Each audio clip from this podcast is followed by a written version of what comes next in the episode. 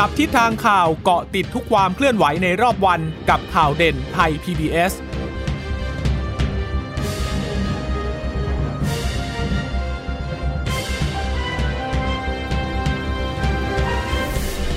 สวัสดีค่ะ สวัสดีค่ะ ต้อนรับคุณผู้ฟังสู่ข่าวเด่นไทย PBS ค่ะ เราพบกันเป็นประจำทุกวันจันทร์ถึงศุกร์บ่ายๆ แบบนี้นะคะ อัปเดตข้อมูลข่าวสารที่เกิดขึ้นในรอบวันเช่นเคย กับดิฉันจีราชาตาเอี่ยมรัศมีและคุณพึ่งนภากล้องพยาบาลค่ะ ค่ะ สวัสดีคุณผู้ฟังทุกท่านนะคะ ที่รับฟังเราอยู่ผ่านทางสถานีวิทยุที่เชื่อมโยงสัญญาณจากไทย PBS นะคะ ก็จะเจอกันเป็นประจำทุกวันบ่าย3ามโมงอย่างนี้นะคะ ถึงเวลาบ่าย4ี่โมงนะคะ เงาเงาๆก็เปิดมาฟังข่าวเราก็จะอัปเดตให้กับเอ่อคุณผู้ฟังได้รับทราบกันว่าในแต่ละวันนั้นเอ่อเกิดอะไรขึ้นบ้างนะคะค่ะเรื่องของโควิด -19 ช่วงนี้อย่างที่บอกก็คงต้องเน้นแล้วก็ให้น้ำหนักนะคะ เนื่องจากว่า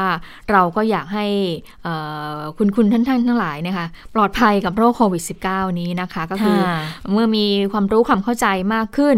ตอนนี้สถานการณ์ไปถึงไหนแล้ว เราจะได้ระมัดระวังป้องกันได้ทันนะคะ ค่ะ ตอนนี้เนี่ยวันนี้ก็มีรายงานถึงสถานการณ์ที่เกิดขึ้นวันนี้ก็ยังคงยืนระดับ 2,000 อยู่นะคะ จากทั่วประเทศ อ่าเป็นวันที่6แล้วติดต่อกันนะคะ วันนี้ 2,012 คนท่ามกลางรายงานข่าวลือแบบมากมายว่าตอนนี้เนี่ย เดี๋ยวจำนวนผู้ป่วยจะเริ่มลดลงแล้วล่ะ เพราะว่าหลายโรงพยาบาลไม่ตรวจเชื้อให้ผู้ป่วยและเตียงเต็มก็เลยจะไม่ตรวจ อันนี้เราก็ไม่สามารถที่จะ ยืนยันข้อเท็จจริงในแง่นี้ได้นะคะ แต่ว่าหมายความสำหรับว่าไงหมายความว่าก็คือจำนวนผู้คือผู้ติดเชื้อจะลดผู้ติลงเชื้อจะลดเพราะว่าไม่มีการตรวจเพิ่มโอ้มันก็เป็นการพูดกันในลักษณะนั้นกันในสื่อสังคมออนไลน์เป็นการตั้งข้อสังเกตอืมซึ่งเราไม่สามารถที่จะ confirm ข้อเท็จจริง ณขณะนี้ได้นะคะแต่ถ้าถ้าสมมติแต่ถ้าสมมติว่าอย่างนั้นจริง ๆ ก็ไม่ดีนะเป็นสถานการณ์อย่างนั้นเออคือไม่ดีนะคะใช่เพราะอย่างนั้นคือเราไม่รู้เลยว่าคนรอบข้างเราหรือว่าเอ่อใครเนี่ยติดเชื้อหรือเปล่า การค่ะที่เราพบผู้ติดเชื้อเยอะๆเนี่ยมันหมายความว่า อันนั้นอะรู้ละว่าผู้ติดเชื้ออยู่ที่เท่าไหร่ แล้วก็เพื่อที่จะนำเข้าสู่ระบบการรักษาได้ทันนะนะคะ ค่ะ คือปัญหาอยู่ตรงไหนก็จะได้ไปแก้ณจุดนั้นได้อะนะคะ แต่ทีนี้ในแง่ที่มีการพูดถึงในแบบนี้เนี่ย เราก็ไม่มั่นใจหรอกนะว่ามันมันมันเป็นไปตามนี้จริงหรือไม่นะคะ แต่ว่าสิ่งที่เกิดขึ้นณขณะนี้อย่างล่าสุดเนี่ยถ้าพื้นที่กทมนะในจำนวนของอผู้ป่วยที่บอกว่าตกค้างตกค้างกันอยู่อันนี้คือคือล่าสุดที่เพจของผู้ว่าอัศวินเขาโพสต์มาเขาบอกว่า ตอนนี้เนี่ยเคลียร์ผู้ป่วยตกค้างได้เตียงกันหมดแล้วแต่อันนี้ยังไม่ได้หมายรวมถึงที่มีการรายงานใหม่นะ ก็เลยเดี๋ยวเดี๋ยวมีการขยายรายละเอียด ตรงนี้ให้ทราบกันนิดนึงนะคะ แต่ว่าถ้าตัวเลขผู้ป่วยรายใหม่วันนี้ 2012 คนเนี่ย เป็นการติดเชื้อจากระบบเฝ้าระวังและบริการสักพัน893คน จากการค้นหาเชิงรุกอีก108คนนะคะ แล้วก็เดินทางมาจากต่างประเทศเนี่ย ก็มีอ่า11คนค่ะ มีผู้เสียชีวิตเพิ่มวันนี้ก็ 15 คนเหมือนกัน คือเมื่อวานก็15 วันนี้ก็ยัง 15 อยู่เป็นชาย 11 หญิง 4 ส่วนใหญ่ก็จะเป็นคนที่มีโรคประจำตัวนะคะ ก็คือมีความดันโลหิตสูง มีเบาหวานโรคหัวใจ ไขมันในเลือดสูง โรคปอดอุดกั้นเรื้อรัง หอบหืด ไตเรื้อรัง โรคอ้วน อันนี้ก็มีความเสี่ยงจากประวัติสัมผัสกับผู้ป่วยเกือบทั้งนั้นเลยนะคะ แล้วก็มีอยู่อันหนึงที่บอกว่ามียืนยันในครอบครัวมากกว่า 10 คนเลย แล้วก็มีอยู่คนหนึ่ง เสียชีวิตระหว่างรอคิวตรวจนาน 3 วันโอ้กรณีแบบนี้เนี่ย ไม่อยากให้เกิดขึ้นเลยเนาะไม่อยากให้มีอีกแล้วอะ่ะอืมคือมันมัน แต่ตอนนี้คืออย่างอย่างเท่าที่เห็นนะ ก็เริ่มมีโฟลว์ที่ดีขึ้นค่ะ แต่มันก็ยังมีข่าวลักษณะนี้ออกมาอีก มีรายงานในลักษณะนี้ออกมาอีก มันเป็นเรื่องที่น่าเสียใจเหมือนกันนะคะ ผู้ป่วยยืนยันสะสมล่าสุดเนี่ยหกหมื่นหนึ่งพันหกร้อยเก้าสิบเก้าคน ติดเชื้อในประเทศซะสามหมื่นหกพันห้าร้อยหกสิบสองคนนะคะ แล้วก็ตรวจคัดกรองเชิงรุกสองหมื่นหนึ่งนะคะเดี๋ยวตัวเลขนี้ถ้าพูดเยอะเดี๋ยวจะสับสน เพราะมันเป็นการรวมจำนวนตัวเลขทั้งหมด เอาเป็นว่าตอนนี้เนี่ย ถ้ามาดูเฉพาะที่รักษาหายแล้วเนี่ย จากหกหมื่นหนึ่งพัน699 ที่เป็นผู้ป่วยสะสมนะคะ ตอนนี้ผู้ป่วยรักษาหายสะสมอยู่ที่ 34,402 คน ก็เพิ่มขึ้น 851 คน อยู่ระหว่างรักษา 27,119 คน อาการหนักตรงนี้น่าห่วง 695 คนนะคะ อันนี้ยังไม่มีว่าสอดท่อกี่คนนะ แต่ว่าอาการหนัก 600 เกือบ 700 คนเลย เสียชีวิตเพิ่มสะสมเป็น 178 คนแล้วค่ะ อืมส่วนจังหวัดที่ผู้ป่วยยืนยันรายใหม่เพิ่มขึ้นสูงสุดก็ยังคงเป็นกรุงเทพมหานคร 830 นะคะ กทมเนี่ย1ถึง28 เมษารวมไปแล้ว 1889 คน สมุดปราการที่รายงานรายใหม่สูงสุดนะคะ ก็ 161 คนชนบุรี 108 เมืองนนท์71 สมุทรสาคร 59ปทุม 57 เชียงใหม่ดึงลงมาได้เยอะทีเดียวเหลือ 55 แล้วค่ะ สงขลาอีก 52 สุราษฎร์40 นครปฐม 38 คนนะคะ ตอนนี้เนี่ยเขาก็บอกว่า หลายจังหวัดเนี่ยเขาปรับตัวเลขผู้ติดเชื้อเป็นสีเขียวสีเหลืองก็สะท้อนว่าสถานการณ์ในจังหวัดนั้นๆเนี่ยเขาเริ่มเข้าสู่ภาวะที่สามารถจัดสรรเตียง สามารถรองรับผู้ป่วยได้เพิ่มมากขึ้นแล้ว แต่ก็มี 9 จังหวัดที่ไม่มีรายงานผู้ติดเชื้อก็ปรับเป็นพื้นที่สีขาว แต่อีก 35 จังหวัดก็ยังพบประมาณ 1-10 รายอยู่ อันนี้ก็จะเป็นสีเขียว 25 จังหวัด11-50 ราย ก็จะเป็นพื้นที่สีเหลือง แล้วก็ 3 จังหวัดที่ยังเกินร้อยอยู่ก็ยังคงเป็นพื้นที่สีแดงอยู่นะคะแพทย์หญิงพิสมัยบอกว่าการระบาดในระลอกเดือนเมษายนนี้นะคะ ข้อมูลคือวันที่ 25 เมษายนเนี่ยจำนวน 20,000 กว่าคนเนี่ยเขาก็บอกว่าปัจจัยเสี่ยง 3 อันดับแรกเนี่ยไปดูกันว่ามีอะไรบ้างหนึ่งเลยนะไปสัมผัสใกล้ชิดกับผู้ป่วยยืนยันก่อนหน้านี้ จะเห็นได้ว่าเวลาเรารายงานเเรื่องของผู้เสียชีวิตเนี่ยว่ามีประวัติอย่างไร ส่วนใหญ่เนี่ยก็ไปสัมผัสใกล้ชิดกับผู้ป่วยยืนยันก่อนหน้านี้ อันนี้นะคะตัวเลขสูงทีเดียวนะคะ 9,177 คน แสดงให้เห็นว่าผู้ป่วยไม่ได้เราระแวดระวังตัว หรือว่าไม่ได้แยกกักตัวนะคะ 2 ก็คือคัสเตอร์สถานบันเทิงนี่แหละค่ะ 5,266 คนนะคะ 3 การค้นหาผู้ป่วยเชิงรุก แล้วก็การค้นหาผู้ติดเชื้อในชุมชน 2,000 กว่าคน ที่ประชุมก็ชุดสบคชุดเล็กค่ะ มีตามมีการติดตามสิ่งที่ประชาชนกังวล ก็คือเรื่องของการรอเตียงนะคะ ก็มีการหารือแล้วก็มีการพยายามบูรณาการทำงานร่วมกันระหว่างหลายหน่วยงาน เพื่อได้จัดหาเตียงให้อย่างรวดเร็วยิ่งขึ้นนะคะ ทั้งนี้การเปรียบเทียบจำนวนผู้ป่วยที่มีอาการหนักในกรุงเทพพบว่า มีจำนวนสูงขึ้นแบบก้าวกระโดดในทุกวัน เมื่อสักครู่คุณชะตาเท่าไหร่นะ ที่กรุงเทพที่กรุงเทพ830 ก็ถือว่าลดลงจากก่อนหน้านี้แต่ก็ยังเป็นตัวเลขที่ยังสูงอยู่นะคะ ถึงแม้ว่าก่อนนี้ฉันจำได้ คุณหมอบอกว่า ตัวตัวเลขในกรทมเนี่ยจะต้อง 500 อัพ เพราะว่าเนื่องจากว่าเราค้นหาเชิงรุกแต่นี่ก็หลายวันแล้วค่ะคุณหมอ 2-3 วันผ่านมาแล้วนะคะ ก็ยังเป็นตัวเลขที่สูงอยู่นะคะ คุณหมอบอกว่าถ้าเปรียบเทียบตัวเลขจำนวนผู้ป่วยที่มีอาการหนักในกรุงเทพเพราะว่าก้าวกระโดด ซึ่งการเปิดโรงพยาบาลสนาม โดยเฉพาะในพื้นที่ของกรทมเนี่ยอาจไม่ตอบโจทย์ ถ้าผู้ป่วยมีอาการหนัก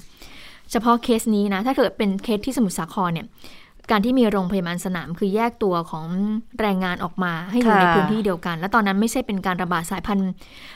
อังกฤษด้วย ไม่ใช่เป็นการระบาดที่แพร่ได้รวดเร็ว อันนั้นนะถือว่าการทำโรงพยาบาลสนามถือว่าตอบโจทย์ แต่นี่คุณหมอบอกแล้วบอกว่า อาจจะไม่ตอบโจทย์นักนะในพื้นที่กรุงเทพกับการมีโรงพยาบาลสนามจำเป็นเพราะว่าอะไร เพราะว่าผู้ป่วยเนี่ยที่เข้ารับการรักษาในพื้นที่กรุงเทพเนี่ยส่วนใหญ่เนี่ยหลังๆจะมีอาการแบบว่าอาการหนัก ขึ้นทุกคนเลยนะคะ ก็คือว่าเข้าปอดเนี่ยเร็วมากนะคะ ซึ่งข้อมูลนะวันที่ 27 เนี่ย มีผู้ป่วยอาการหนัก 225 คน ใส่เครื่องช่วยหายใจ 104 คน ส่วนจำนวนผู้ป่วยที่รักษาหายกลับบ้านอย่างต่อเนื่องณวันที่ 27 เมษายนเนี่ยรวม 851 ซึ่งก็ทำให้เตียงผู้ป่วยว่างลง และเมื่อพบผู้ติดเชื้อที่มีอาการหนัก จึงจำเป็นต้องเข้ารับการรักษาก่อน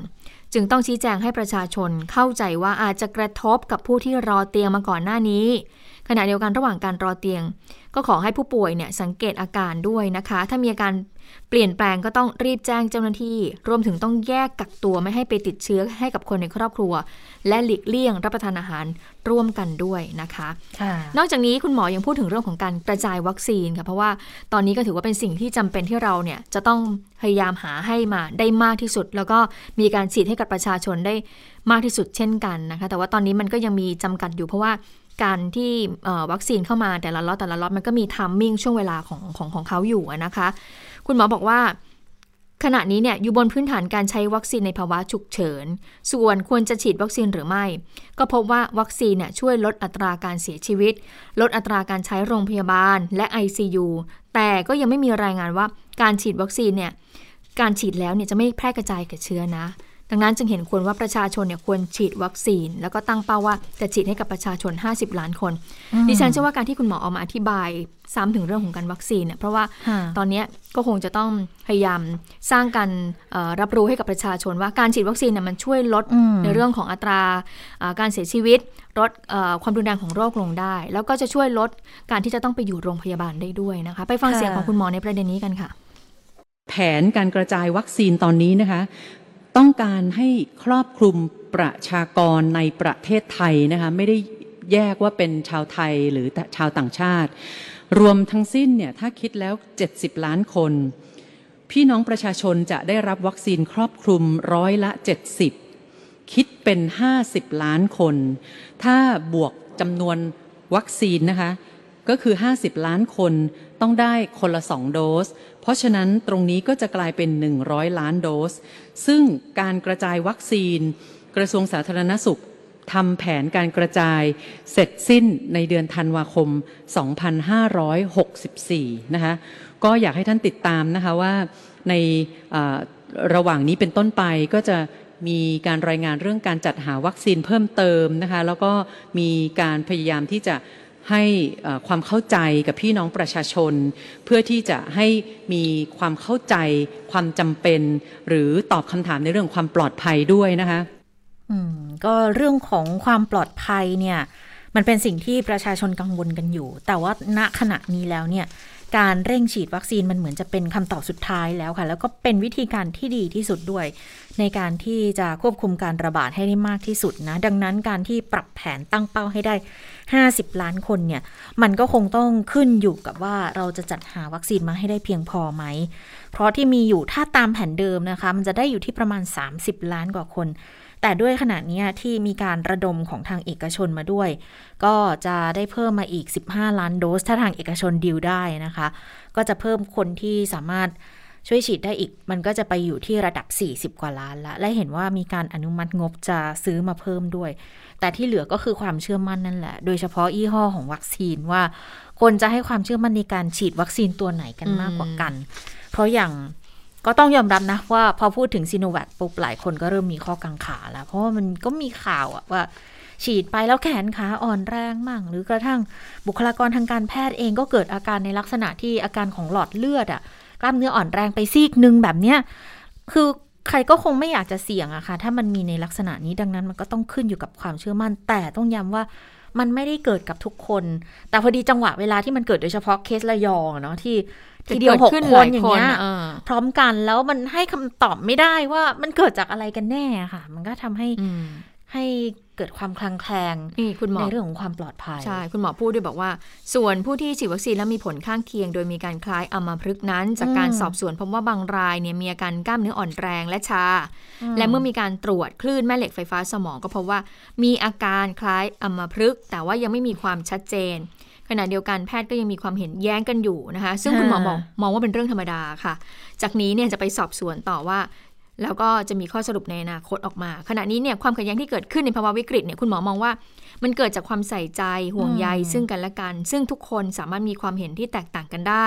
แต่ว่าจะต้องเคารพซึ่งกันและกันด้วยนะคะก็คือสรุปว่าก็ยังไม่มีความชัดเจนออกมาว่าไอ้ที่ฉีดแล้วมีอาการข้างเคียงคล้ายกับอัมพฤกษ์เนี่ยนะเป็นอย่างไร เกิดจากวัคซีนซโนแวคจริง ๆ หรือเปล่า เกิดจากเนื้อตัววัคซีนหรือเปล่านะคะ แต่ว่า ก่อนหน้านี้ที่ฉันจำได้ คุณหมอบอกว่า มันเกี่ยวข้องกับการฉีดวัคซีนแหละ แต่ว่าไม่เกี่ยวข้องกับเนื้อของวัคซีนฟังแล้วมันก็ยังก็ไม่เข้าใจงงๆอยู่นะคะ ก็เราอาจจะไม่เข้าใจในสิ่งที่อธิบายก็ได้คือ คือก็ยังไม่ชัดเจนอะเอาเป็นว่ามันมันคงไม่สามารถสรุปได้อย่างชัดเจนได้ว่า สาเหตุมันเกิดจากอะไรได้บ้างว่าแต่ละคนก็มีปัจจัยเสี่ยงกันที่มันแตกต่างกันออกไปค่ะ แต่ว่าเมื่อเขาทางคณะกรรมการที่พิจารณาเรื่องนี้เขาชั่งน้ำหนักดูแล้วนะคะ ถึงแม้ว่าจะมีผลข้างเคียงที่เกิดขึ้น แต่เขาก็ชั่งน้ำหนักแล้วว่าให้เดินหน้าฉีดวัคซีนซีโนแวคต่อไปนะคะเพราะมองว่ามันจะช่วยลดอัตราของ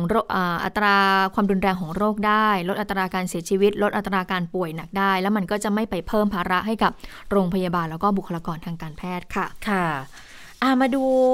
เรื่องของการฉีดวัคซีนเนี่ยก็ก็ยังมีประเด็นที่ต้องถกกันต่อเนื่องนะคะ อย่างในกลุ่มของบุคลากรทางทางกระทรวงศึกษาธิการเองเนี่ยค่ะ ก็มีรายงานบอกรัฐมนตรีเจ้ากระทรวงศึกษาธิการนะหารือกับทางคุณอนุทินรัฐมนตรีกระทรวงสาธารณาสุข แล้วว่าอยากจะฉีดให้กับครูให้กับบุคลากรทางการศึกษาบ้างด้วยเหมือนกัน เพราะกลุ่มนี้เนี่ยเขาก็ต้องอยู่ใกล้ชิดกับนักเรียนกับนักศึกษากับประชาชนทั่วไปด้วยเหมือนกัน แล้วกลัวว่า ถ้าเกิดครูหรือบุคลากรทางการศึกษาติดเนี่ย แล้วเข้าไปสอนห้องเรียนหนึ่งก็คนเรียนไม่ใช่น้อยๆนะ กลัวจะกลายเป็น super spreader แล้วส่งต่อผู้อื่นไปได้มากๆ แล้วจะเกิดเป็นคลัสเตอร์ใหม่ อันนี้ก็เป็นข้อกังวลที่น่าสนใจทีเดียวนะคะ แล้วก็อ่าใช่เป็นความเสี่ยงที่อาจจะเกิดขึ้นได้ด้วย ดังนั้นก็เลยบอกว่าเนี่ยการฉีดให้กับครูให้กับบุคลากรทางการศึกษาเนี่ยค่ะคะก็ บอกว่าจะต้องจัดลำดับความสำคัญนะคะ โดย ให้ความสำคัญกับคนที่อยู่ในพื้นที่สีแดงก่อน มีความเสี่ยงสูงก่อน แล้วก็ต้องเป็นไปตามความสมัครใจด้วยนะคะค่ะ ก็หลังจากที่เมื่อวานนี้ก็มีข่าวว่าทางกระทรวงศึกษาธิการก็เลื่อนการเปิดภาคเรียนออกไปนะคะเลื่อนออกไป 15 วันก็มาเลื่อนเปิดเทอมวันที่ 1 มิถุนายนถ้านับจากวันนี้ก็อีก 2 เดือนนะคะแล้วก็หวังว่าสถานการณ์เนี่ยการระบาดเนี่ยมันจะคลี่คลายลงนะคะ ซึ่งตอนนี้เนี่ยถึงแม้ว่า ช่วงปิดเทอมอยู่นะคะ แต่ว่า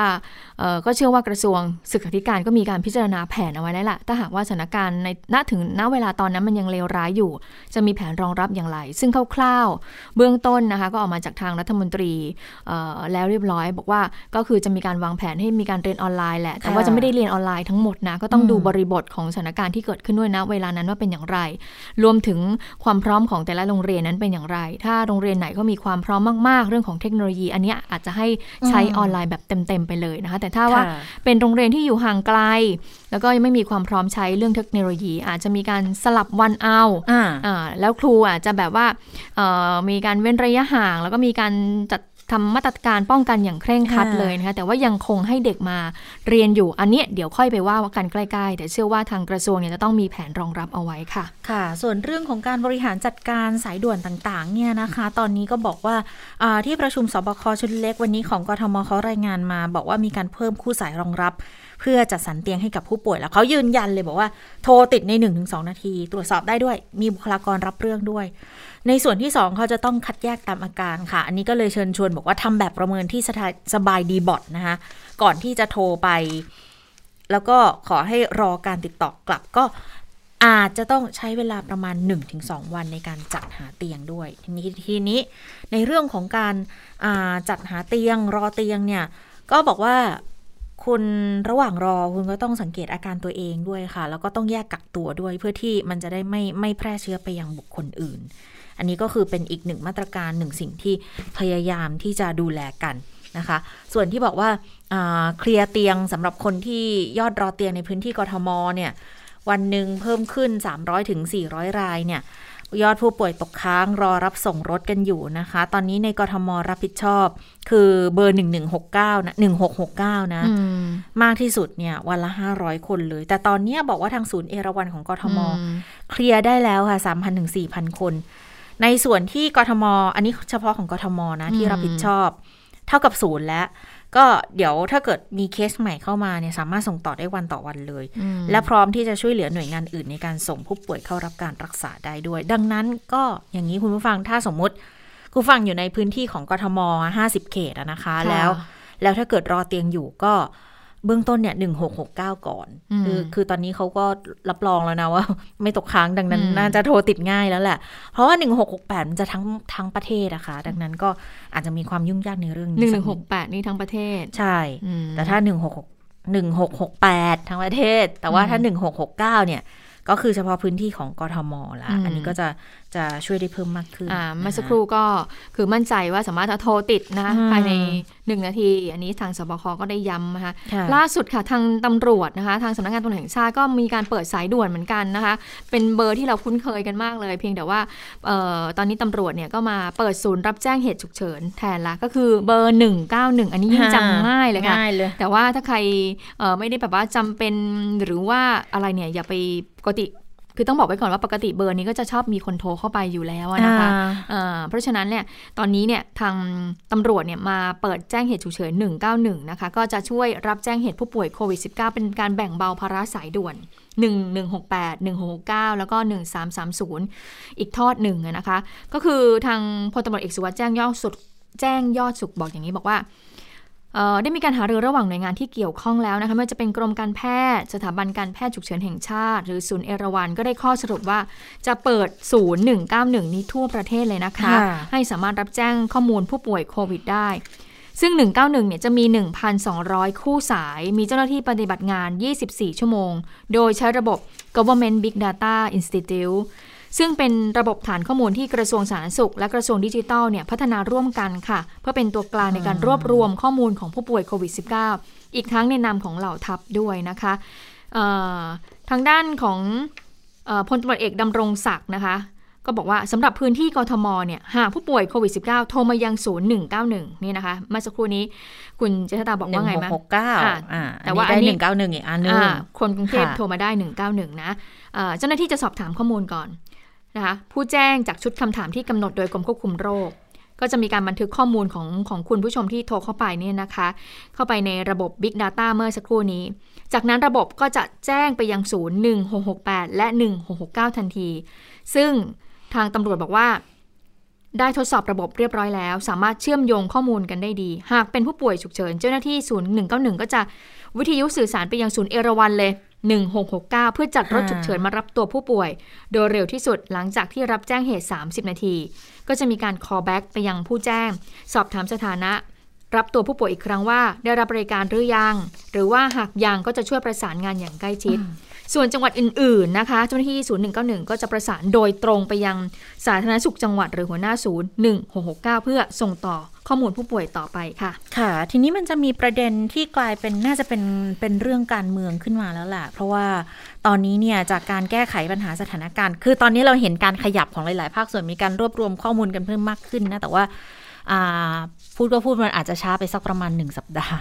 เพราะว่าเรามีตัวเลข 2,000 คนเนี่ยมา 6 วันแล้วใช่ไหมตัวเลข 1,000 คนเริ่มมาตั้งแต่ผ่านต้นเดือนไปไม่กี่วันเองอะ่ะ ก็เลยมองว่ามันเป็นความล่าช้าไหมในการแก้ไขปัญหา แล้วทีนี้มันก็เกิดอาการรวบตึงค่ะ พอปัญหาต่างๆ มันมันเริ่มระดมสะสมหมักหมมทับเข้ามาเนี่ย ก็เลยมีเสียงเรียกร้องขึ้นมาอีกครั้ง จากทางหัวหน้าพักฝ่ายค้านนะแกนนำพักฝ่ายค้านในสภานะคะ ออกแถลงการร่วมพักฝ่ายค้านหกพักเลย เรียกร้องนายกรัฐมนตรีลาออกเลย เพราะมองว่าบริหารล้มเหลวทุกด้านตลอด 7 ปี ซึ่งอยู่มา 7 ปีเนี่ยเหลวหมดสร้างปัญหาสร้างผลกระทบต่อประเทศทำให้เกิดความทุกข์ยากเดือดร้อนแก่ประชาชนในวงกว้าง มีข้อแรกก็บอกว่าเรื่องของการจัดการการระบาดของโควิด -19 ล้มเหลวและผิดพลาด 2 ก็คือจัดการบริหารจัดการด้านเศรษฐกิจล้มเหลวนะคะแล้วก็สร้างความเป็นหนึ่งอันเดียวของคนทั้งประเทศ ก็ล้มเหลวเหมือนกัน แถมยังสนับสนุนพวกพ้องทำลายผู้ที่เห็นต่างด้วย แล้วก็ทำให้เกิดความแตกแยกอย่างที่ไม่เคยปรากฏมาก่อน ก็ด้วยสิ่งต่างๆ เหล่านี้รวมไปถึงเรื่องของการทุจริตคอร์รัปชันก็เลยมองว่าถ้าจะระงับความเสียหายที่เกิดขึ้นเนี่ยรัฐบาลต้องยุติบทบาทในการบริหารประเทศและลาออก เพื่อเปิดโอกาส ให้มีรัฐบาลมืออาชีพ มีความรู้ความสามารถไม่ยึดติดกับอำนาจและผลประโยชน์เข้ามาบริหารประเทศ ฟังเสียงของผู้นำฝ่ายค้านคุณสมพงษ์อมรวิวัฒกันค่ะพรรคฝ่ายค้านร่วมได้เห็นว่า การดำเนินงานของรัฐบาลโดยพลเอกประยุทธ์จันโอชา ที่ผ่านมาในระยะเวลาหลายปีที่ผ่านมา จนกระทั่งบัดนี้ มันถึงเวลาแล้ว ที่พี่น้องประชาชน คงจะเห็นด้วยว่าสิ่งที่พรรคฝ่ายค้านร่วม ได้เสนอให้พลเอกประยุทธ์จันโอชานี้ลาออก เพื่อหาบุคลากรบุคคลที่มาเป็นนายมตรี ที่มีความซื่อสัตย์บทบาท และมีความรอบรู้ที่จะดำเนินการต่างๆ นะคะก็เป็นเสียงของคุณสมพงษ์อมรวิวัฒหัวหน้าพักเพื่อไทย ไปดูอีกสักคนหนึ่งค่ะเขาว่ายังไงกันบ้างนะคะ หัวหน้าพักเสรีรวมไทยพลตำรวจเอกเสรีพิสุทธิ์เตมียเวทก็บอกว่า ขณะนี้พลเอกประยุทธ์เนี่ยไม่สมควรเป็นนายก หรือแม้แต่รปภก็ไม่เอา โดยให้เวลาพลเอกประยุทธ์เนี่ยพิจารณาทบทวนตัวเองนะคะ ส่วนหัวหน้าพักประชาชาติคุณวันมูมหัดนอมัทาก็บอกว่า เวลาของพลเอกประยุทธ์ในการเป็นผู้นำบริหารประเทศนั้นหมดแล้ว ล่าสุดเนี่ยก็ยังให้คอรมออนุมัติเอาอำนาจต่างค่ะๆเอ่อในพรเอ่อเอาอำนาจในพรบต่างๆนะที่มีอยู่ 30 ฉบับนี่แหละของแต่ละกระทรวงเนี่ยไปให้พลเอกประยุทธ์ใช้แต่เพียงผู้เดียวด้วยนะคะค่ะอ่าก็ก็ก็มีการมองว่าถ้าอำนาจเนี่ยอยู่ในในในมือของคนที่เอ่อ บริหารงานเป็นก็น่าจะเป็นประโยชน์เนี่ยนะคะ อันนี้ก็เป็นสิ่งที่ทางค่ะเอ่อหัวหน้าพักฝ่ายค้านนะคะได้มีการมองเอาไว้นะคะมีก้าวไกลด้วยคุณพิธาลิมเจริญรัตน์ก็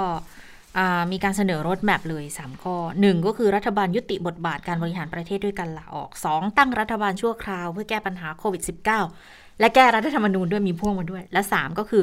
ยุบสภาเพื่อให้เกิดการเลือกตั้งทั่วไปโดยเร็วนะคะค่ะซึ่งการแก้ปัญหาตอนนี้เนี่ยสิ่งหนึ่งที่มีรูปธรรมชัดเจนขึ้นมาอีกครั้งนะอืมเมื่อวานนายกรัฐมนตรีก็ลงนามในราชกิจจานุเบกษานะคะ คือโอนอำนาจรัฐมนตรีทุกคนอืมมาให้นายกเลยแก้ไขสถานการณ์โควิด ก็จริง ๆ จะบอกว่าใหม่มันมันก็ไม่ไม่ไม่เชิงเป็นเรื่องใหม่นะคะ เพราะว่าก่อนหน้านี้เนี่ย เราก็เคยมีมาแล้วรอบหนึ่งนะคะ แล้วก็เดี๋ยวอีกสักครู่เราจะต่อสายอืมอาจารย์ยุทธพรอิสระชัยนะคะ อาจารย์อ่ามสทนะคะมหาวิทยาลัยสุโขทัยธรรมาธิราชค่ะอาจารย์คณะรัอาฐจารย์ศาคสตณะร์รัฐศาสตร์เดี๋ยวให้อาจารย์นะมาคะมองกันนะว่าการที่เอ่อรวบอำนาจเนี่ยมาไว้ที่นายกอย่างนี้แล้วนะค่ะทั้งสั่งการอนุมัติเป็นผู้บังคับบัญชาที่จะใช้กฎหมายฉบับต่างๆ ได้นั้นเนี่ยมันจะมีผลอย่างไรต่อไปนะคะ ค่ะ เดี๋ยวเดี๋ยวอาจารย์ ถ้าเกิดเดี๋ยวสายพร้อมแล้วเดี๋ยวเราจะคุยกับอาจารย์กันนะคะ แต่ว่ามาดูรายละเอียดกันนิดนึงว่าพรบที่ว่าเนี่ยมันอืมมันมีตัวไหนกันบ้างนะ ก็คือมีตั้งแต่พรบโรคติดต่อ พรบยา พรบความมั่นคงด้านวัคซีนด้วยนะคะ มีการเดินเรือในน่านน้ำไทย การเดินอากาศ พัฒนาดิจิทัลเพื่อเศรษฐกิจและสังคม การแพทย์ฉุกเฉิน ความมั่นคงปลอดภัยไซเบอร์ การสาธารณสุข คนเข้าเมือง การควบคุมน้ำมันเชื้อเพลิงด้วยนะคะมีควบคุมโภคภัณฑ์ยุทธภัณฑ์ เครื่องมือแพทย์ มีจราจรทางบกด้วยนะคะมีระเบียบราชการกระทรวงกลาโหม มีเชื้อโรคและพิษจากสัตว์ มีพรบป้องกันและบรรเทาสาธารณภัยนะคะ พรบประกันสังคม รถยนต์นะคะพรบรับราชการอาหารวัตถุอันตราย ความผิดเกี่ยวกับคอมพิวเตอร์ ธุรกรรมด้านอิเล็กทรอนิกส์ สินค้าบริการสถานพยาบาลอืมสถานบริการ พรบเพื่อสุขภาพหลักประกันสุขภาพแห่งชาติ พรบองค์การเภสัชกรรม และพรบอาหาร 31 ตัวด้วยกันทุกอย่างก็รวบมาอยู่ที่นายกรัฐมนตรีคนเดียวเลยนะคะ ใหม่ไม่ใหม่เดี๋ยวเราไปพูดคุยสอบถามเพิ่มเติมกับอาจารย์ยุทธพรกันอยู่ในสายกับเราแล้ว อาจารย์ยุทธพรสวัสดีค่ะสวัสดีค่ะอาจารย์คะครับ สวัสดีครับค่ะเสียงชัดเจนนะคะ อาจารย์ ชัดเจนครับค่ะครับ อ่า ไม่ได้คุยกันนานเลยค่ะอาจารย์ แต่ว่าพอดีมันมีประเด็น เพราะตอนนี้เราก็ชุลมุนกับเรื่องโควิดนะคะ แต่พอดีครับมันมีประเด็นที่น่าจะต้องสอบถามกับทางรัฐศาสตร์ด้วยอาจารย์ มันเป็นเรื่องใหม่ไหมที่ที่นายกออกพรบอ่าเขาเรียกอะไรนะออกราชกิจเรียกจาจะกิจจาเผื่อมีกำหนดอำนาจหน้าที่อืมให้นายกเหมือนกับว่ารวบอำนาจทุกอำนาจเนี่ย มาอยู่ที่นายกเพื่อที่จะบริหารในสถานการณ์โควิด แบบเนี้ยใหม่หรือไม่ใหม่คะอาจารย์ คือจริง ๆ ไม่ใช่เรื่องใหม่นะครับค่ะเอ่ออันที่จริงเนี่ยเราเคยมีการร่วมอำนาจอย่างเงี้ยนะครับ ถ้าเอาร่วมสมัยก็คือมาตรา 44อืมนะตามรัฐธรรมนูญปี 257 มาแล้วครั้งหนึ่งนะครับอ๋อในตอนนั้นเนี่ยต้องบอกว่าการร่วมอำนาจเนี่ยเข้มข้นกว่านี้เยอะเลยในสมัยรัฐบาลคอสชนะครับ เพราะว่ามาตรา 44 เนี่ยทั้งอำนาจบริหารนิติบัญญัติตุลาการนะรวมอยู่ที่หัวหน้าคอสชนะครับ แล้วก็นอกจากนี้เนี่ยการจะเอาความผิดทางอาญาทางแพ่งทางปกครองเนี่ย ทำไม่ได้ด้วยนะครับอืมรัฐธรรมนูญรับรองเอาไว้นะแล้วก็ที่ร่วมสมัยในช่วงหลังการเลือกตั้งก็คือเมื่อปีที่แล้วนะครับอ่าก็มีการใช้พรกฉุกเฉินนะฮะแล้วก็มีการประกาศนะสถานการณ์ฉุกเฉินของท่านนายกในช่วงประมาณสักปลายเดือนมีนาคมต้นเดือนเมษายนแถวนั้นนะนะครับค่ะแล้วก็มีการใช้อำนาจตามพรกฉุกเฉินในการที่จะรวบอำนาจมาแล้วครั้งหนึ่งอืมนะแล้วก็การใช้พรกฉุกเฉินเนี่ยก็มีความต่อเนื่องมาตลอดนะครับ ไม่เคยขาดตอนเลยอืมเพราะครั้งนี้เนี่ยที่จะต้องเอ่อ รวมอำนาจสมัยท่านนายกอีกเนี่ยก็ไม่ใช่เรื่องที่จำเป็นเลยนะครับ ที่จะต้องไปดำเนินการอะไร แต่ในทางกลับกันเนี่ยมันก็สะท้อนให้เราเห็นถึงความล้มเหลวด้วยซ้ำไปว่าอืมเราอยู่กับโควิด -19 มาแล้วหนึ่งปีนะครับอ่าแต่ว่าการแก้ปัญหาในเชิงของการบริหารและการแผ่นดินที่ยั่งยืนนั้นเนี่ยยังไม่เห็นเลยนะครับค่ะอ่าแล้วทุกอย่างก็ยังวนอยู่กับที่เดิมก็คือว่าเมื่อมีปัญหาก็ต้องดึงอ่าอำนาจเข้ามาสู่ตัวบุคคลค่ะนะฮะแล้วก็จะเฉะท้อนภาพเห็นถึงปัญหาในเชิงของกฎหมายต่างๆ ด้วยนะครับ ที่มีความทับซ้อนกันทั้งในเชิงหน่วยงานผู้รับผิดชอบในเชิงอำนาจหน้าที่อะไรต่างๆ เหล่านี้ซึ่งยังไม่เคยได้รับการแก้ไขแสดงว่าอาจารย์ที่เดิมค่ะเพราะว่าแสดงอาจารย์มองว่าคือปกติเนี่ยก็นายกที่จะสามารถที่ดำเนินการจัดการแก้ไขปัญหาสถานการณ์โควิดได้โดยไม่จำเป็นที่จะต้องมารวบอำนาจอย่างนี้ใช่ไหมคะ ครับไม่จำเป็นเลยครับ เพราะว่าณตอนนี้เราก็อยู่ภายใต้พรกฉุกเฉินอยู่แล้วนะครับ แล้วก็มีการจัดตั้งสบคนะ แล้วก็สบคก็ทำงานมาปีหนึ่งมีการจัดโครงสร้างสบคมีบุคลากรที่ทำงานอะไรต่างๆที่ชัดเจนอยู่แล้ว แต่มันไม่จำเป็นเลยครับ แต่ว่าการที่รวบอำนาจตรงนี้เนี่ยนะฮะก็สะท้อนภาพไปเห็นในหลายๆประการนะครับหนึ่งก็คือโครงสร้างรัฐที่ยังไม่ได้ถูกแก้ไขเพราะนั้นวิธีคิดของความเป็นรัฐราชการเนี่ย จากในอดีตก็ยังพัฒนามาสู่ความเป็นรัฐราชการใหม่นะครับแม้กระทั่งหลักการเลือกตั้งในปี 62 แล้วก็การที่จะต้องรวบอำนาจทุกครั้งที่มันมีปัญหาเนี่ยมันแสดงว่ากลไกปกติเนี่ยมันมันไม่ทำงานละนะครับต้องมีการรวบอำนาจอยู่ทุก ๆ ครั้ง ประการที่สองเนี่ยอาจจะเกี่ยวข้องกับสถานการณ์การเมืองในพรรคร่วมรัฐบาลนะครับ ก็มีส่วนที่เกี่ยวข้องอยู่นะครับ เพราะว่าเราจะได้ว่าหลังการพิพายไม่วงใจมาเนี่ยในพรรคร่วมรัฐบาลเนี่ยไม่ว่าจะเป็นพลังประชารัฐภูมิใจไทย นะหรือล่าสุดก็คือขยายผลไปสู่ประชาธิปัตย์ด้วยเนี่ย ก็เป็นสถานการณ์ที่ค่อนข้างจะมีความขัดแย้งนะครับ กันออยู่เป็นระยะระยะนะครับ แม้ว่าอาจจะไม่ถึงขั้นของความขัดแย้งใหญ่ แต่ว่ามันก็ทำให้รัฐบาลชุดนี้ก็ไปอย่างรุ่มรุ่มดอนดอนอันนี้ถึงรุ่มดอนดอนเมื่อต้นละตอนที่เราเห็นช่วงตั้งรัฐบาลเสียงปิ่มน้ำแต่เสียงปิ่มน้ำมาสู่ระยะหนึ่งเมื่อแก้เสียงปิ่มน้ำได้ก็เป็นสถานการณ์ในพลังประชารัฐ นะพอแก้สถานการณ์พลังประชารัฐได้เปลี่ยนหัวหน้าพักเปลี่ยนกรรมการบริหารตอนนี้มาเป็นสถานการณ์ระหว่างพักร่วมนะซึ่งนี่คือลักษณะของรัฐบาลผสมมันก็จะเป็นอย่างเงี้ยนะครับก็คงจะเป็นอีกปัจจัยหนึ่งที่เกี่ยวข้องค่ะ อาจารย์คะทีนี้ถ้าถ้าย้อนไปเปรียบเทียบกันช่วงต้นของของสถานการณ์โควิด เนี่ย ปีที่แล้วหรือปีปีใช่หกสามเนี่ยถ้าจำไม่ผิดจริงก็เคยมีการรวบมาแล้วทีหนึ่งก็คือพอตั้งสบคปุ๊บ แล้วก็เป็นการดึงอำนาจของผู้ว่าทั้งหมดเนี่ยก็คือไม่ให้ จังหวัดใดจังหวัดหนึ่งประกาศวิธีการในการบริหารจัดการสถานการณ์โควิดของตัวเอง แต่ว่าทุกอย่างต้องมาขึ้นรวมกับสบคอันนี้เนี่ยมันเหมือนมันต่างจากตอนตอนนั้นยังไงคะอาจารย์เพราะว่านายกก็คือเป็นเป็นเป็นประธานสบคอยู่แล้วด้วย ครับ ผมคิดว่าไม่ได้ต่างกันเลยนะครับ แล้วก็ไม่มีความจำเป็นอะไรที่จะต้องมาร่วมอำนาจในครั้งหนึ่งนะครับ เพราะท่านนายกเองก็อยู่ในตำแหน่งพอสบคมาโดยตลอด แต่สบคก็ไม่เคยยุบนะครับ ไม่เคยยุติการทำงานอะไรก็ทำงานมาอย่างต่อเนื่องตลอดนะครับ แล้วก็การใช้พรกฉุกเฉินก็มีการต่ออายุนะครับโดยมติขั้นปีมาโดยตลอดเช่นเดียวกัน แล้วเพราะนั้นตรงนี้เนี่ยก็คงไม่ได้เป็นเหตุผลมันจะเป็นอะไรเลยที่ต้องไปรวบอำนาจอีก ในทางกลับกันเนี่ยการแก้ปัญหาเรื่องของโควิด -19 เนี่ยต้องกระจายอำนาจไปทำไปนะครับ ไปให้ส่วนต่างๆ ในการที่จะทำงานแล้วมีส่วนร่วม แต่บนพื้นฐานการมีอำนาจต้องมีทิศทางในเรื่องนโยบายที่ชัดเจนนะไม่ใช่กระจายไปแล้วก็บอกว่าให้แต่ละจังหวัดแต่ละหน่วยไปคิดไปทำอะไรกันเอง มันก็จะเกิดปัญหาอย่างที่เราเห็นนะฮะความไม่เป็นเอกภาพในการทำงาน แล้วก็ทำให้การระบาดก็ขยายวงกว้างในช่วง สงการที่ผ่านมานะครับแต่ทีนี้ก็ต้องมีเรื่องหมายที่ชัดเจน แล้วกระจายอำนาจตรงนี้มันคือทางที่จะแก้ปัญหาได้มากกว่านะครับค่ะ แต่ถ้ามองในในแง่ของการเมืองที่อาจารย์บอกอาจารย์มองว่ามันสะท้อนอะไร โดยเฉพาะพรรคร่วมรัฐบาลที่ทางพรรคภูมิใจไทยเนี่ยเขาก็ดูแลอยู่กระทรวงสาธารณสุขที่เขาดูแลมาตั้งแต่ต้น ไม่ว่าจะเรื่องของการบริหารจัดการการควบคุมการแพร่ระบาดการจัดหาวัคซีนต่าง ๆ เหล่านี้ดูเหมือนที่ผ่านมามันก็เหมือนกับเออมันก็น่าจะทำได้ดีแหละ เพียงแต่ว่า พอมาถึงช่วงการระบาดรอบสามเนี่ยค่ะ มันดูมันมีเสียงสะท้อนเข้ามามากเลยอะค่ะ ครับ คือตรงนี้เนี่ยมันสะท้อนภาพให้เห็นอยู่พอสมควรนะครับ ว่าในเสรีภาพระหว่างพรรคร่วมเนี่ยมันก็คงไม่ค่อยดีนักนะเพราะว่าเห็นได้ว่าท่านนายกเองก็พูดถึงเรื่องสายด่วนหนึ่งหกหกแปดนะครับแม้ว่าต้องบอกว่านี่ไม่ใช่การดิสเครดิตนะท่านแค่ทดลองโทรภัยเลยอะไรก็ตาม แต่ที่จริงเนี่ยถ้ามันเป็นปัญหาแบบเนี้ยการประสานงานภายใน นะในฐานะที่อยู่ร่วมรัฐบาลเดียวกัน ท่านก็ทำได้การจะโทรศัพท์เบอร์ตรงเนี่ยท่านมีแน่นอนกับเริ่มตรีว่าการสาธารณสุขนะครับแต่ว่าการที่ท่านออกมาพูดต่อสื่อมวลชนเนี่ยมันก็กลายเป็นประเด็นการเมืองนะต่อมาก็เกิดเรื่องของการลงชื่อใน change.org อะไรต่างๆ ตามมานะแล้วก็ตรงนี้เนี่ยมันก็เป็นภาพที่ซ้อนให้เห็นว่า ภายในพรรคร่วมมันเองเนี่ยก็ก็มีปัญหาเรื่องเสียภาพหรือแม้ล่าสุดที่ ท่านนายกไปพูดถึงเรื่องว่ามีคนไปนินทาว่าร้ายแล้วก็มีการตีความกันไปว่าเอ๊ะจะใช่พักประชาธิปัตย์ไหมใครอาจารย์อาจารย์พอจะทราบไหมว่าใครหากันอยู่ในสรุปเป็นใคร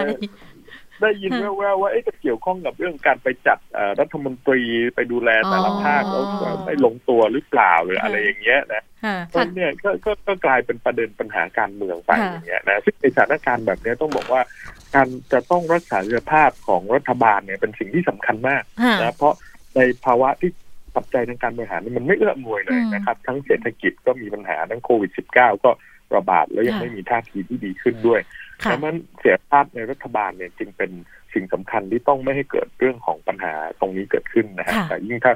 มีปัญหาเหล่านี้แล้วมันต้องมีการเปลี่ยนหน้ากลางศึกอะไรต่างๆขึ้นมาเนี่ยมันมันไม่ดีต่อการบริหารแน่นอนนะครับอาจารย์อาจารย์มองว่าห่วงเวลาของการประกาศเนี่ยมันช้าไปไหมกับกับการที่เอามาอธิบายถึงสถานการณ์ เรื่องของการระบาดที่มันเนี่ยสองพันคนมาหกวันแล้วกว่าที่นายกคือคือถ้าจะมองว่าจะจะทำให้การบริหารจัดการมันเป็นเอกภาพด้วยการสั่งการผ่านนายกคนเดียว มันทันกับสถานการณ์ไหมหรือว่าจริง ๆ อาจารย์ให้น้ำหนักปัจจัยทางการเมืองมากกว่านายกถึงมารวบอย่างเงี้ยค่ะครับที่ตรงนี้ผมคิดว่าไม่ไม่ได้มีผลอะไรต่อสถานการณ์เลยนะการรวบอำนาจของท่านนายกนะครับ เพราะว่าเรื่องนี้เนี่ยหัวใจหลักสำคัญจริง ๆ อยู่ที่เรื่องของวัคซีนโควิด -19 นะครับ เพราะว่าเรื่องของวัคซีนโควิด -19 เนี่ยวันนี้ต้องมีเรื่องทางเรื่องของวัคซีน มีเรื่องความเสมอภาคโอกาสในการเข้าถึงนะจะต้องเป็นไปโดยง่ายและสามารถกระจาย ไปสู่พี่น้องประชาชนเนี่ยได้อย่างรวดเร็วและทั่วถึงนะครับอ่าแล้วก็ตรงนี้จะเป็นหัวใจหลักในการแก้ปัญหามากกว่าไปรวบอำนาจหรืออะไรต่างๆ ซึ่งอันนี้มันไม่ใช่ทางแก้นะครับ วันนี้ก็มีการเปรียบเทียบกันว่าเหมือนเป็น season หนึ่ง season สอง season สามแล้วนะในการระบาดทั้งสามรอบแล้วถ้าวัคซีนซึ่งเป็นหัวใจหลักของเรื่องนี้ยังไม่มายังไม่ทั่วถึงเนี่ยนะครับ การจะมีซีซั่นสี่วนกลับไปอีกครั้งเนี่ยเป็นไม่ได้นะ แล้วอย่าลืมว่าในเชิงของการ ระบาดวิทยาเนี่ยโดยธรรมชาติของไวรัสเนี่ยมันจะมีการพัฒนาตัวเองนะครับ อยู่ตลอดเวลาแล้วอาการของโรคมันก็จะรุนแรงมากขึ้นด้วย แล้วเพราะนั้นอันเนี้ยถึงแม้จะมีการรวมอำนาจ มีเรื่องของแก้ปัญหาในเชิงโครงสร้างบริหารอะไรก็ตามแต่เนี่ยนะแต่ถ้าเทคโนโลยีในการที่จะมาแก้ ต้นตอนะครับ หรือปัญหาที่เป็นสาเหตุหลักเนี่ยมันยังไม่สามารถเกิดขึ้นได้เนี่ยการบริหารนี้ไม่ได้ช่วยอะไรได้เลยครับแล้วตรงนี้คงคงไม่ได้เป็นปัจจัยที่เกี่ยวข้องกันเลยนะครับสำหรับการรวมอำนาจต่างๆนะครับอาจารย์คะพรุ่งนี้ก็คงจะได้เห็นมาตรการที่เข้มข้นออกมาจากทางสบคนะคะอาจารย์มองว่ามีความเป็นไปได้ไหมว่าจะมีการล็อกดาวน์เพราะดูเหมือนว่าเอกชนก็เหมือนกับเปิดทางให้นายกไกลๆว่าสถานการณ์ตอนนี้มันจำเป็นจะต้องมีการล็อกดาวน์แล้วอะค่ะ ครับเป็นไปได้ผมว่าเป็นไปได้นะครับ แต่ว่าแน่นอนในสบคเองก็คงมีข้อถกเถียงกันระหว่างคนสองความคิดนะฮะหนึ่งความคิดที่บอกว่าควรล็อกดาวน์นะครับ เพื่อสถานการณ์ทุกอย่างเนี่ยมันนิ่งเหมือนกับเมื่อปีที่แล้วนะครับอีกความคิดหนึ่งเขาอาจจะบอกถ้าล็อกดาวน์แล้วเนี่ยมันก็จะส่งผลกระทบทางเศรษฐกิจนะต่างๆ หรืออาจจะเกิดความไม่เป็นธรรมกับประชาชนที่เขาไม่ได้มีส่วนเกี่ยวข้องกับการระบาดอะไรอย่างเงี้ยนะครับ ก็เลยทำให้การตัดใจตรงนี้มันดูเหมือนว่าจะช้าไป นะซึ่งหลายคนก็พูดเหมือนกับการเปรียบเทียบนะฮะเมื่อปีที่แล้วว่าสถานการณ์เมื่อปีที่แล้วเนี่ยดูแล้วมันไม่รุนแรงเท่าปีนี้นะแต่ว่าตอนนั้นมีการล็อกดาวน์นะครับมีการประกาศเคอร์ฟิวเลยด้วยซ้ำไปเนี่ยนะแต่ว่าพอตอนนี้ทำไมการประกาศเคอร์ฟิวหรือล็อกดาวน์ที่ชัดเจนจริงจังเลยมันมันกลับยังไม่เกิดขึ้นนะฮะตรงนี้ก็ก็เป็นไปได้นะครับ ที่สถานการณ์ถ้ามันต่อเนื่องแบบเนี้ยนะแล้วก็ถ้าผ่านพ้นในช่วงสิ้นเดือนนี้ไป ก็หมายความว่ามันไม่ใช่แรงเฉื่อยของสงกรานต์แล้วนะคือก่อนหน้านี้มันมีทฤษฎีที่อยากจะอธิบายว่า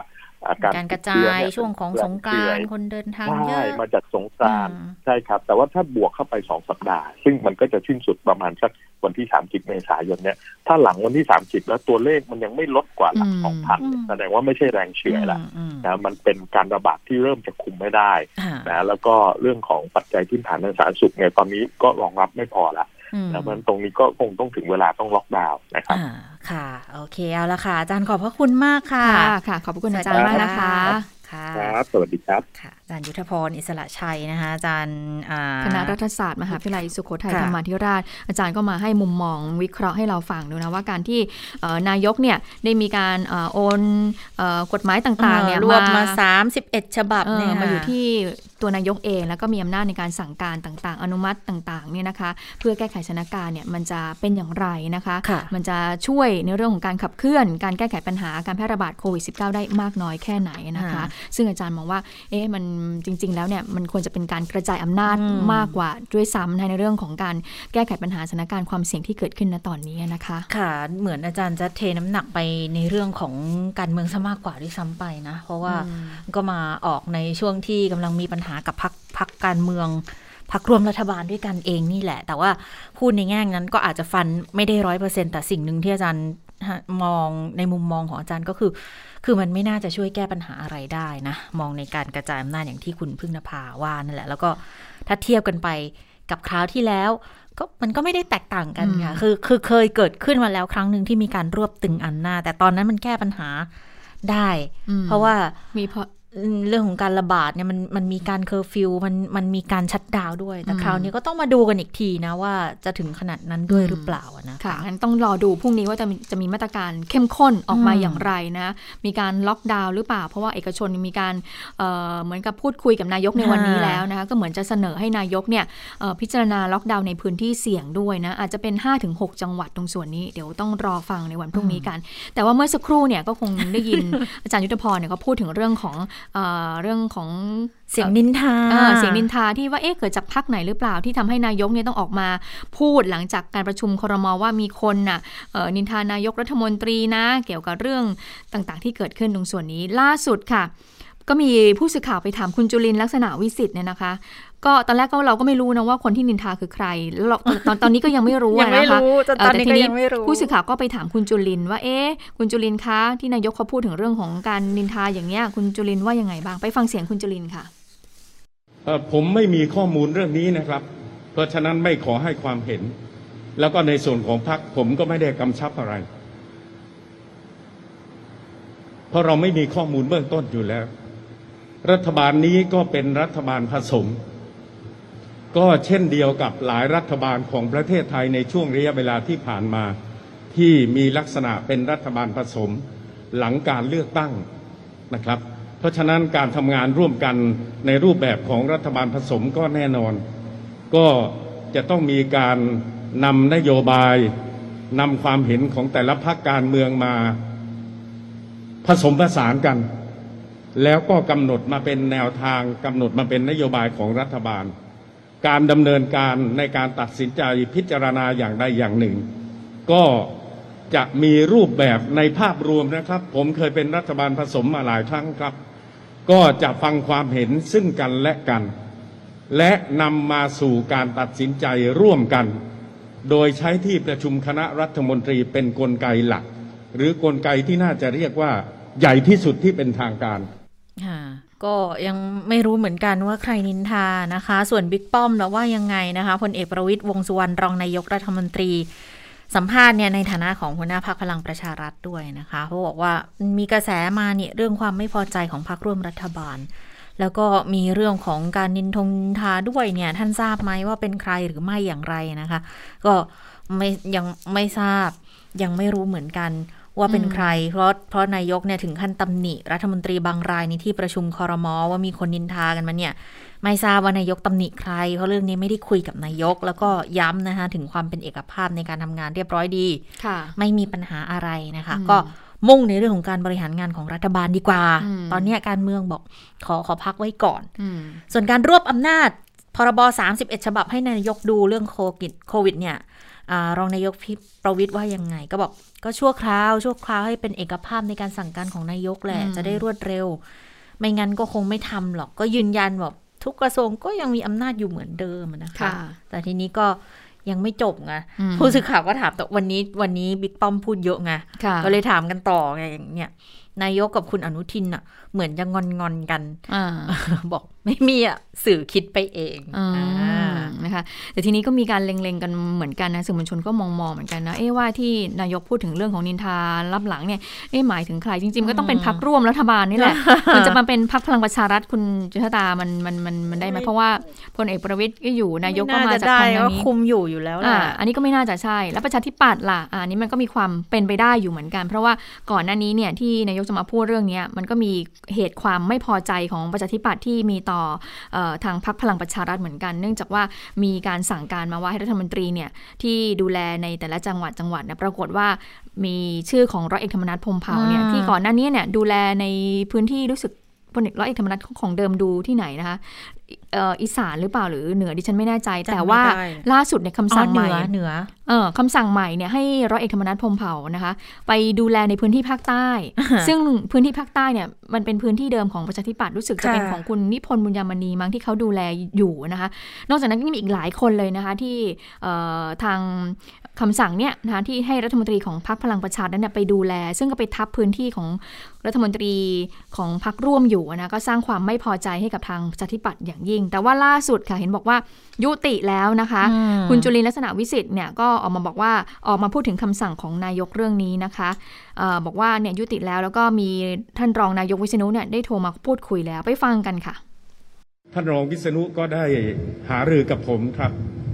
แล้วก็ท่านก็บอกว่าให้ผมอ้างท่านได้เลยว่าผลการหารือผมกับท่านนี่เป็นอย่างไร ก็ขออนุญาตเรียนให้ทราบว่า ท่านรองวิษณุก็แจ้งยืนยันให้ผมทราบอีกครั้งหนึ่งว่า ขณะนี้ให้ถือคำสั่งฉบับที่หนึ่งเป็นหลัก คือฉบับที่ไม่มีปัญหา แต่ว่าหลังจากนี้ท่านจะดำเนินการในเรื่องของการทำข้อเสนอไปยังท่านนายกรัฐมนตรีเพื่อพิจารณาและลงนามต่อไป โดยถือหลักว่าให้ทุกอย่างเหมือนเดิม คือเหมือนในฉบับที่หนึ่งเป็นด้านหลัก ยกเว้นในส่วนที่มีรัฐมนตรีท่านใหม่เข้ามา ซึ่งอันนั้นมีความจำเป็นที่จะต้องปรับปรุงนะครับ บางส่วนเท่าที่จำเป็น เพื่อให้รัฐมนตรีท่านใหม่ได้มีภารกิจในการดูแลจังหวัดใดจังหวัดหนึ่งสองจังหวัดสามจังหวัดก็สุดแล้วแต่ เสียงที่ได้มาเนี่ยเป็นเสียงการสัมภาษณ์ของคุณจุลินที่พักประชาธิปัตย์นะคะเนื่องจากวันนี้เนี่ยทำเนียบเขางดให้สื่อเข้าไปแล้วนะคะ ก็เลยเริ่มตั้งแต่วันนี้เป็นต้นไป เพราะฉะนั้นเนี่ยวันนี้เนี่ยคุณจุลินเนี่ยก็สัมภาษณ์จากทางพักประชาธิปัตย์ค่ะวันนี้เนี่ยนอกจากทางพักฝ่ายค้านเขาจะออกแถลงการเรียกร้องให้นายกลาออกแล้วนะคะ บางคนก็ยังมีการโพสต์ในพื้นที่ของตัวเองนี่แหละ แต่คงไม่ได้บอกว่าเป็นพื้นที่ส่วนตัวหรอกนะเพราะว่าถ้าลงโซเชียลมีเดียมันก็คงเป็นพื้นที่สาธารณะ แต่เป็นพื้นที่ของตัวเองที่ออกไปให้สื่อได้เห็นกันนะคะ ก็คือคุณสมคิดเชื้อคงสสอุบลพักเพื่อไทยเนี่ยเขาก็เขียนเรื่องของการนินทาผ่าน Facebook ก็บอกว่า เป็นปกติในสังคมมนุษย์ที่จะมีการติชินนินทามันมาจากความไม่พอใจของผู้นินทา แต่ผู้ถูกนินทาหากฟังเหตุฟังผลมาสรุปวิเคราะห์ว่าเขานินทาเนี่ยจริงไหมแต่ส่วนมากร้อยทั้งร้อยไม่มีใครพอใจกับการนินทา เพราะรู้ว่านินทาก็ไม่พอใจ นินทาเนี่ยหลากหลายรูปแบบนะลูกลูกน้องนินทาเจ้านายเจ้านายนินทาลูกน้อง คนไทยชอบพูดบอก มีอะไรพูดกันตรงๆที่ประชุมพอเขาพูดตรง ก็ไม่พอใจอีกแหละ เอาใจยากจริง ๆ กับนายกับคนมีอำนาจนะคะนะคะะสั้นๆ นิดนึงนะคะกระทรวงสาธารณสุขเตรียมเปิดให้ลงทะเบียนหมอพร้อมค่ะใน 2 กลุ่มคือผู้สูงอายุแล้วก็ 7 กลุ่มโรคนะคะประจำตัวทั้งหมด 16 ล้านคน เพื่อที่จะเตรียมฉีดวัคซีนที่จะเข้ามาวัคซีนนี้ก็คงจะเป็นของเอสตราซิเนกานะคะที่ฉีดให้กับผู้สูงอายุได้นะคะ ก็ไปลงทะเบียนกันได้นะคะ ก็มีกลุ่มผู้สูงอายุแล้วใช่ไหมคะก็มีได้แก่โรคปอดเรื้อรังไตวายเรื้อรังหลอดเลือดสมอง มะเร็งทุกชนิดเบาหวาน แล้วก็ภาวะอ้วนหรือว่ามีน้ำหนักเกินนะคะอันนี้ก็เป็นความคืบหน้าค่ะ ค่ะ พื้นที่สีแดงด้วยนะ เดี๋ยวรู้สึกว่าจะต้องมีพื้นที่สีแดงด้วยที่จะได้ลงทะเบียนด้วยนะคะอ่าได้เวลาของต่างประเทศคุณสวรักษ์พร้อมแล้ว สวัสดีคุณสวรักษ์ค่ะ สวัสดีค่ะ คุณผู้ฟังสวัสดีทั้งสองท่านนะคะ ในขณะที่บ้านเราเพิ่งจะเริ่มเริ่มมีการเรียกว่าบังคับปรับคนที่ไม่ยอมสวมหน้ากากอนามัยในที่สาธารณะ แต่หันไปดูสหรัฐอเมริกาค่ะ ตรงข้ามกับเราเลยเขาให้ถอดได้แล้วใช่ไหม ใช่แต่ว่ามีเงื่อนไขนะคะ โดยศูนย์ควบคุมและป้องกันโรค ติดต่อหรือว่า CDC ของสหรัฐค่ะ เขาแก้ไขกฎระเบียบใหม่นะคะ บอกว่าคนที่ได้รับวัคซีนครบโดสไปแล้ว ไม่จำเป็นต้องสวมหน้ากากอนามัยอีกต่อไป เมื่ออยู่ในพื้นที่กลางแจ้งที่ไม่แออัดนะ แต่ถ้าคุณอยู่ในพื้นที่กลางแจ้งก็จริง แต่มันดันเป็นพื้นที่แออัดเช่นอะเป็นตลาด หรือว่าเป็นสถานที่จัดงานคอนเสิร์ตหรือเป็นสถานที่ที่มีคนมารวมตัวกันมาก ๆ ยังต้องสวมหน้ากากอนามัยอยู่นะคะ แน่นอนแต่ถ้าอยู่ในอาคารยังไงก็ต้องใส่นะคะ ก็มาตรการนี้เนี่ยเกิดขึ้นหลังจากที่สหรัฐนะคะ ฉีดวัคซีนโควิด -19 ไปแล้ว ทั้งหมด 230 ล้านโดสค่ะ ซึ่งก็คิดเป็นสัดส่วนของประชากรร้อยละ 42 ขออภัยก็คือเกือบครึ่งหนึ่งของทั้งประเทศ แต่ว่าในจำนวนนี้เนี่ยนะคะ คือได้วัคซีนไปแล้วอย่างน้อยเนี่ยหนึ่งโดส แต่ที่ได้รับวัคซีนครบโดสแล้วเนี่ยมี 29%ซึ่งวัคซีนที่สหรัฐฉีดตอนนี้เนี่ยนะคะก็มีไฟเซอร์โมเดอร์นาที่ต้องฉีด 2 เข็มนะคะแล้วก็มีจอร์นสันแอนด์จอร์นสันที่ฉีดเข็มเดียว ส่วนแอสตราเซเนกาเนี่ยคือสหรัฐเขามีเขามีคลังของเขาคือเขามีโรงงานที่ผลิตนะคะแต่เขาไม่ได้ฉีดนะเขาก็เลยจะบริจาควัคซีนเหล่านี้ให้กับประเทศที่ต้องการ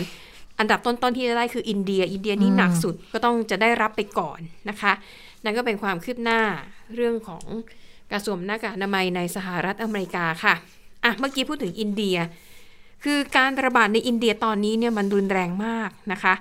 จนลามไปถึงเนปาลซึ่งเป็นประเทศเพื่อนบ้านเขาบอกว่าตอนนี้ค่ะ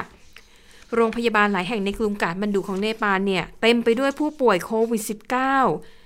เจ้าหน้าที่สาธารณาสุขตอนนี้ทำงานหนักเลยนะคะ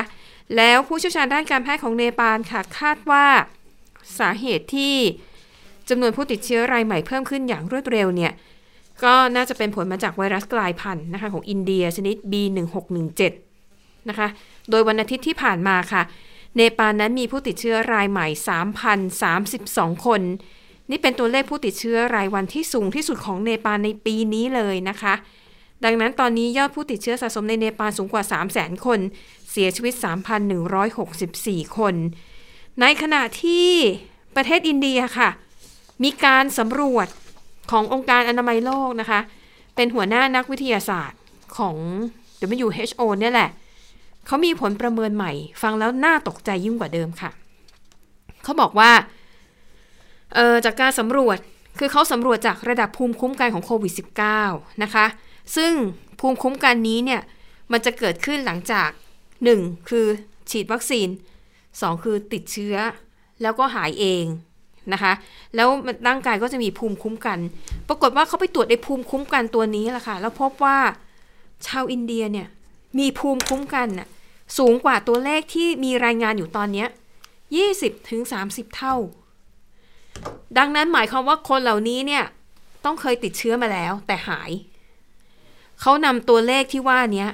ไปคำนวณรวมกับยอดผู้ติดเชื้อสะสมที่มีรายงานอย่างเป็นทางการ เป็ดเสร็จแล้วนะเขาเชื่อว่า ตัวเลขผู้ติดเชื้อสะสมของอินเดียจริง ๆ เนี่ย น่าจะมีมากกว่า 529 ล้านคน นั่นคือครึ่งหนึ่งของประชากรทั้งประเทศ ในขณะที่ตัวเลขผู้สะสมอย่างเป็นทางการของอินเดียตอนนี้อยู่แค่ 17 ล้านคนเท่านั้นนะคะ นอกจากนี้ค่ะ ตัวเลขผู้ติดเชื้อ อาจจะต่ำกว่าความเป็นจริง เพราะมีผู้ป่วยจำนวนมากที่ไม่ได้เสียชีวิตในโรงพยาบาล ซึ่งมันก็จะไม่มีการตรวจพิสูจน์ หรือมันไม่มีหลักฐาน เบื้องต้นว่าคนนี้ติดเชื้อโควิด -19 ก่อนที่จะเสียชีวิต ดังนั้นอินเดียนี่น่ากลัวมาก ๆ นะคะ ทั้งตัวเลขของผู้ติดเชื้อแล้วก็ผู้เสียชีวิตนั้นน่าจะมากกว่า ตัวเลขอย่างเป็นทางการหลายเท่าตัวทีเดียวค่ะ ต่อกันที่ประเทศบราซิลนะคะ ในขณะที่ทั่วโลกเนี่ยต่างก็ไขว่คว้าหาวัคซีน แต่ที่บราซิลค่ะ บราซิลเนี่ยเขาเพิ่งจะเปลี่ยนกฎหมาย อนุญาตให้ภาคเอกชน สามารถสั่งซื้อวัคซีนโดยตรงจากบริษัทผู้ผลิตได้นะคะ แต่ว่าล่าสุดค่ะ คือ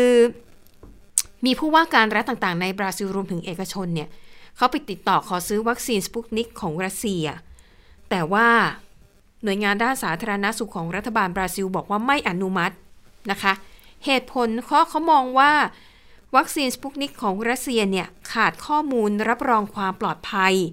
เรื่องของคุณภาพและประสิทธิภาพก็ไม่มีหลักฐานยืนยันที่แน่ชัด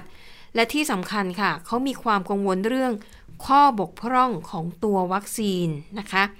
เขาก็เลยมองว่าไม่ดูแล้วไม่มีข้อน่าสงสัยเยอะ ดังนั้นจะไม่อนุมัติให้นำเข้าวัคซีนของรัสเซีย ในขณะที่สถาบันกามาเลยาของรัสเซีย ซึ่งเป็นหน่วยงานที่พัฒนาวัคซีนสปุกนิกเนี่ยนะคะเขาก็ยืนยันค่ะว่าวัคซีนของเขาเนี่ยมีประสิทธิภาพสูงเกือบร้อยเปอร์เซ็นเลยนะ ประสิทธิภาพที่เขาวัดได้ตอนนี้คือ 97.6%โดยเก็บข้อมูลจากผู้ใช้งานจริงที่ได้รับวัคซีนไปแล้วเนี่ย3ล้าน8แสนคนนะคะ ปิดท้ายค่ะไปดูเรื่องของมหาเศรษฐีระดับโลกนะคะ นั่นคือ ตระกูลลีที่เป็นเจ้าของเครือซัมซุงทั้งหมดค่ะ สืบเนื่องจากคุณลีคุณฮีนะคะ ซึ่งเป็นประธานบริษัทซัมซุงเนี่ย เสียชีวิตเมื่อเดือนธันวาคมปีที่แล้วด้วยวัย 78 ปี แล้วก็ทิ้งทรัพย์สินไว้มูลค่า 588,000 ล้านบาท ทีนี้ทรัพย์สินเหล่านี้เนี่ยทายาทที่ได้รับต้องเสียภาษี และภาษีมรดกของเกาหลีใต้ ถือว่าเป็นหนึ่งในประเทศที่เก็บภาษีมรดกแพงที่สุดในโลก คือคำนวณแล้วนะคะ คือทิ้งทรัพย์สมบัติไปให้ 588,000 ล้านใช่ไหม แต่ทายาทเนี่ยอาจจะต้องจ่ายภาษีสูงถึง 3 0 0แสนล้าน นั่นคือเกินครึ่งหนึ่งของมูลค่าทรัพย์สินที่ได้รับสืบทอดมานะคะ ดังนั้นทายาทของบริษัทซัมซุงค่ะ เขาก็เลยจะบริจาคเงินนะคะ 28,000 ล้านบาท พื่อนำไปพัฒนาโรงพยาบาลที่รักษาผู้ติดเชื้อ แล้วก็จะบริจาคงานศิลปะ แล้วก็ศิลปะวัตถุโบราณต่างๆรวมทั้งหมด23,000 ชิ้นนะคะ ให้กับพิพิธภัณฑ์แห่งชาติ แล้วก็พิพิธภัณฑ์ศิลปะสมัยใหม่ และศิลปะร่วมสมัย ทั้งหมดนี้ก็เพื่อช่วยลดหย่อนภาษีนั่นเองนะคะ อะก็ว่าด้วยเรื่องของคนมีฐานะมาก ๆ ในเกาหลีใต้ค่ะ ค่ะแล้วค่ะ ทั้งหมดก็คือข่าวเด่นไทย PBS ในวันนี้นะคะ เราทั้ง 3 คนลาไปก่อน สวัสดีค่ะ สวัสดีค่ะ สวัสดีค่ะ